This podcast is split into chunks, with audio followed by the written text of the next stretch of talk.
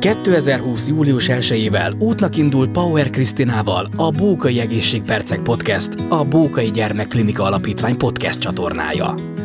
Minden második szerdán az első számú Bókai Gyermekklinika orvosaival, ápolóival, pszichológusaival, szakembereivel hallgathattok tartalmas, érdekes beszélgetéseket. Keres bennünket a közösségi oldalakon.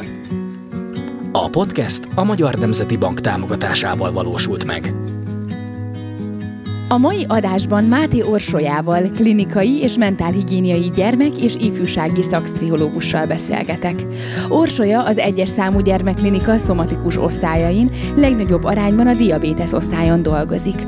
A Bókai Gyermekklinika szakorvosai, pszichológusai, terapeutái egy szorosan együttműködő csapatban dolgoznak, hogy többek között a diabétesszel élő gyermekek és családjaik egyéni nehézségeikhez és körülményeikhez szabva a számukra legmegfelelőbb ellátásban részesülhessenek.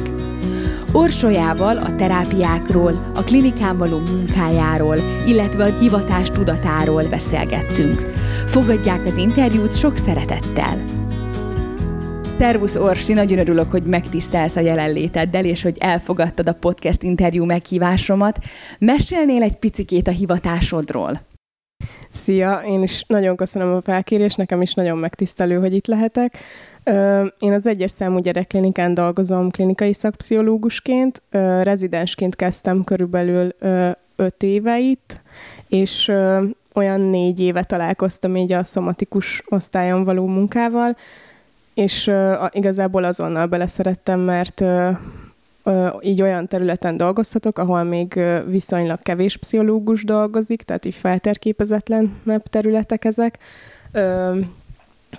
és hogy, hogy sok, tehát hogy nagyon sok pszichés probléma van, akár ilyen átmeneti, vagy ilyen életkorból adódó, amikor valaki egy krónikus betegséggel él, és egyszerre lehet segíteni a gyereket és a szülőt is. Tehát, hogy ilyen komplex szemléletben dolgozunk. Ha jól tudom, akkor egy nagyon jó csapatban dolgoztok itt a Bókai Gyermekklinikán. Mesélnél egy kicsit nekem erről? Igen, szívesen. Én egyébként több osztályon is vagyok, tehát dolgozom a pszichiátria osztályon, főleg a diabétesz osztályon, mint pszichológus, illetve egyéb szomatikus osztályokon is szoktak ilyen konzíliumkérések lenni, ahova megyek.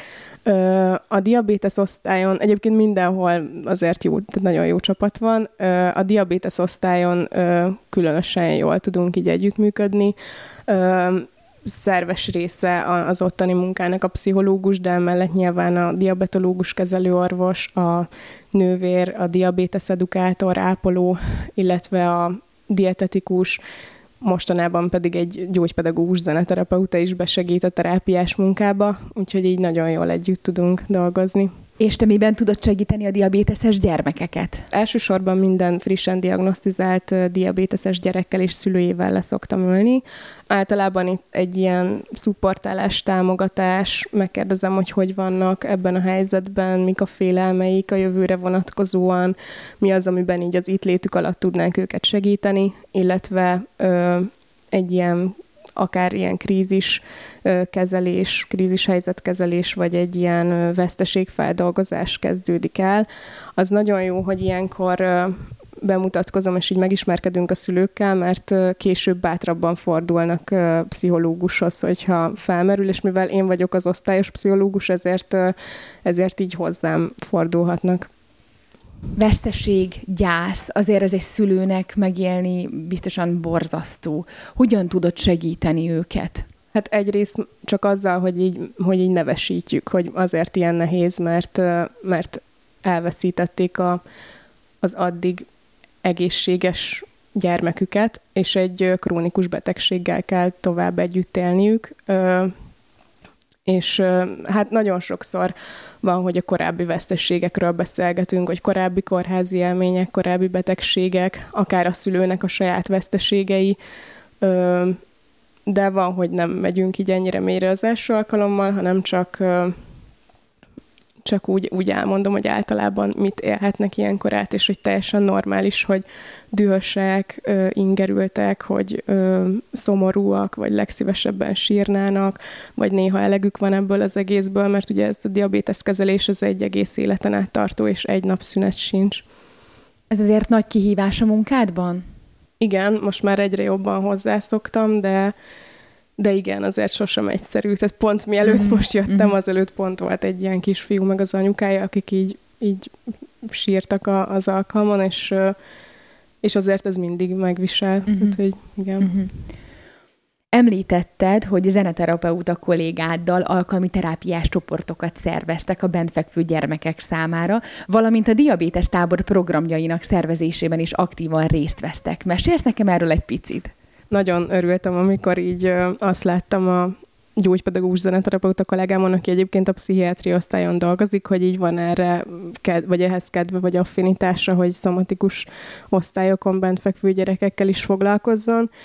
Az itteni alkalmi csoportok úgy szoktak zajlani, hogy én aznap, akiket így konziliumban látok, vagy megismerkedek gyerekekkel mindenféle osztályról, vagy tudom, hogy a diabéteszen kik vannak, akkor úgy nagyjából egy korosztályból néhány gyereket így összehívunk, próbáljuk őket rábeszélni, meg motiválni, hogy részt vegyenek ezen, és általában nagyon élvezik már csak azért is, mert aki legalább egy hétig bent van a kórházba, elég nagy veszélye van a hospitalizációnak. Uh-huh, Tehát, uh-huh. hogy, hogy szinte így mikor volt már olyan, hogy második alkalommal is elvittük ugyanazokat a gyerekeket, és, és így szinte így szárnyalva mentek mhm. a pszichiátria osztályra, ahol ezeket szoktuk tartani, mert azért ott egy ilyen teljesen máshogy van berendezve, tehát ez olyan, mint egy nappali, uh-huh. sokkal otthonosabb, ott ilyen felszabadultak lehetünk, nem kell a nehézségekről beszélni, csak valahogy így belevihetik a saját érzéseiket, meg félelmeiket, meg éléseiket így a közösen írt dalba, vagy történetbe,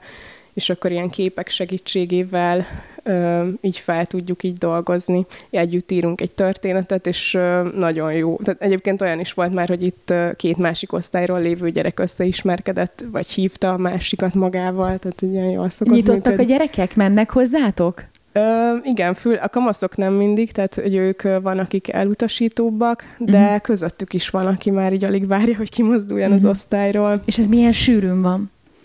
Ö, hát amúgy sajnos még nincs ilyen ö, rendszeresség, tehát úgy van, hogy van, amikor heti rendszerességgel uh-huh. tudjuk tartani, van, amikor meg két-három hetente. Uh-huh. Sajnos ez még így a szoba beosztás, illetve az idő függvénye is, uh-huh. hogy mikor marad rá idő.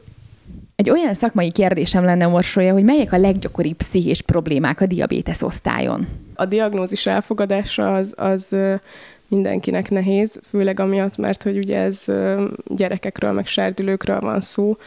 Amikor serdülőkorba kapják a diagnózist, vagy kiskamaszkorba, az az egyik legnehezebb időszak, amikor pici csecsemő vagy óvodáskorú gyermekről van szó, ők sokkal alkalmazkodóbbak az új helyzethez, de ott is lehetnek ilyen ellenállások, ami teljesen természetes, tehát legyen is, de hogy a, a, ö, ott a szülőknek iszonyatosan nehéz, uh-huh, mert, uh-huh. mert egy csecsemő nem feltétlenül tudja jelezni, hogy, hogy most neki milyen fájdalma van, vagy hogy, hogy éppen mi a gond, uh-huh. vagy hogy alacsony a cukra, vagy magas, tehát hogy ott a szülő nagyon nehéz helyzetnek van kitéve, illetve nagyon gyakori a szülőben és a gyerekben is pont emiatt a, a hipoglikémiás félelem, amikor így attól félnek, hogy, hogy leesik a gyerek vércukra kritikus szintre, ami már veszélyeztető, és ez uh-huh. akár éjszaka is megtörténhet.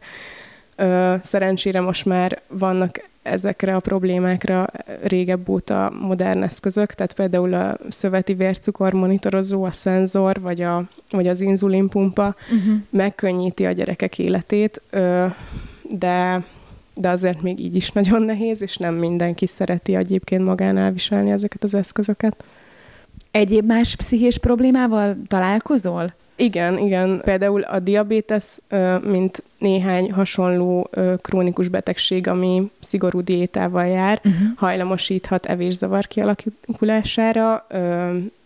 A, ez a folyamatos kontrollálás, ez, hogy nincs szünet igazából a uh-huh. diabétesz alól, illetve az, hogy a, a szülő ennyire tehát hogy igazából kontrollálnia kell uh-huh. a mhm. gyereket folyamatosan ellenőriznie. Ez mondjuk vezethet szorongásos panaszokhoz is, meg depressziós panaszokhoz is. Uh-huh. nem mindig van, hogy ez klinikai szinten van, de, de az is feladatom, hogy így felmérjem és megelőzzem. Tehát ezért jó, hogy, hogy a diabétesz osztályon dolgozó orvosok nagyon érzékenyek amúgy a pszichológiai problémákra, és így, így jól felismerik, uh-huh.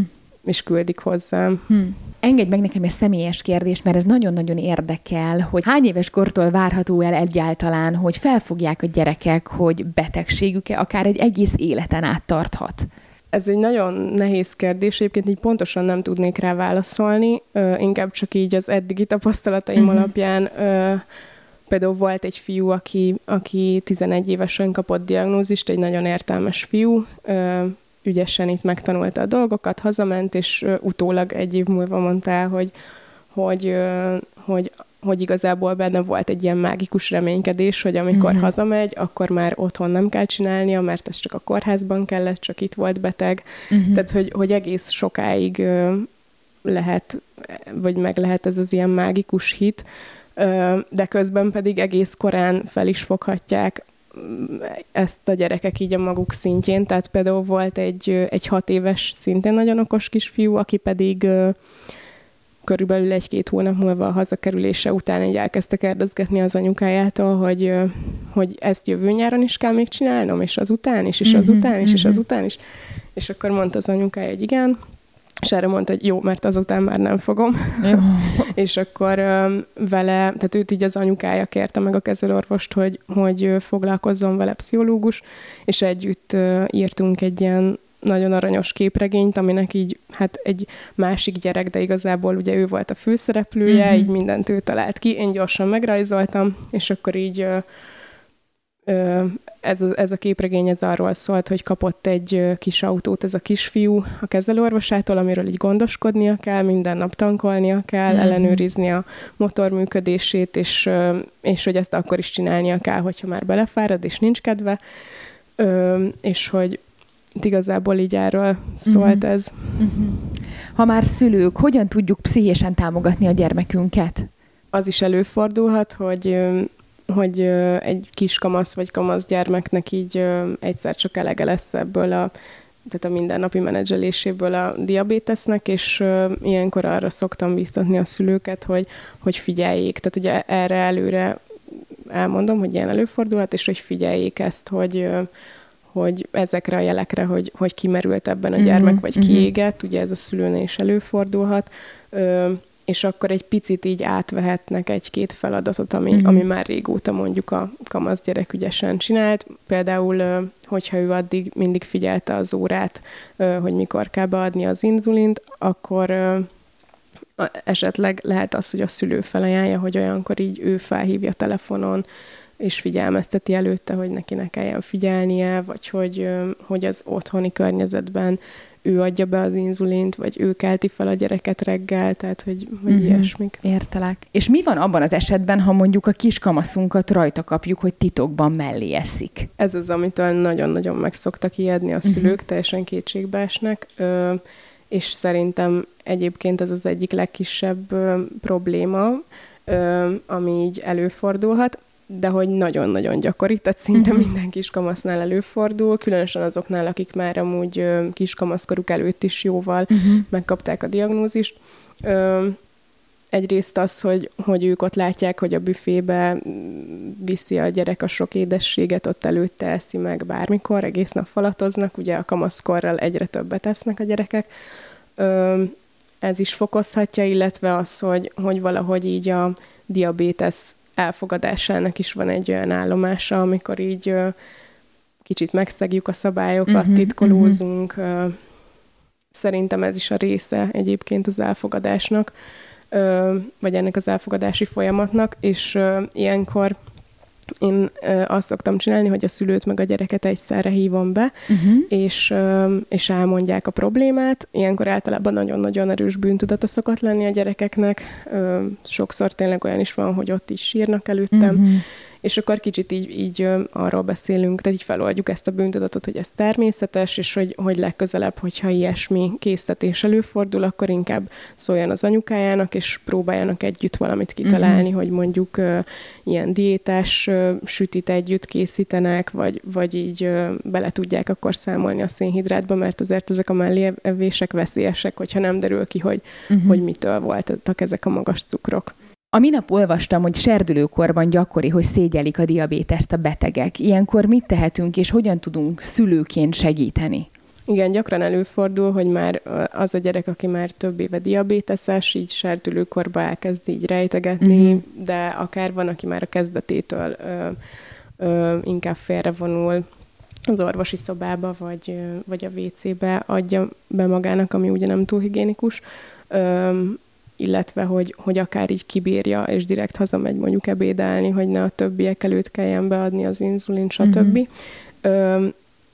Ez mondjuk, amit elmondtam, ez pont már egy olyan szint, amikor, amikor pszichés segítségre vagy támogatásra van szükség, viszont olyan is van, hogy mondjuk nem szeretik, tehát hogy, hogy az inzulinpumpát szeretnék levetetni, vagy, vagy a szenzort szégyellik, hogy látható jele van uh-huh. a betegségüknek. Ilyenkor azt szoktam mondani, hogy serdülőkorban ez elég természetes, mivel a testkép ilyenkor formálódik, átalakul, és és egy ilyen külső eszköz, egy ilyen látható eszköz, az főleg a lányoknak ilyen, hát meg egyébként serdülőkorban szeretnének így jobban egymáshoz hasonlítani, nem annyira kitűnni feltűnő dolgokkal, gyengének láttatni magukat, mm-hmm. tehát hogy, hogy sajnos sok gyereknél a, a betegség tudat az összekapcsolódik a gyengeséggel vagy elesettséggel, és mondjuk uh-huh. ilyen esetben tényleg terápiára van szükség, de de én egyébként ezzel a témával kapcsolatban kicsit ilyen megengedőbb vagyok, tehát hogyha valaki ö, nem szeretne inzulinpumpát, mert őt zavarja, akkor, ö, akkor lehet, hogy ezt így meg kell engedni, uh-huh. hogy mhm. most egy fél évre vagy egy évre akkor álljanak vissza a párra. Én úgy látom egyébként, hogy, hogy ebben így a kezelőorvosok is támogatóak, meg elfogadóak. Sokszor egyébként nem is lehet nagyon más tenni, tehát uh-huh. hogy igen.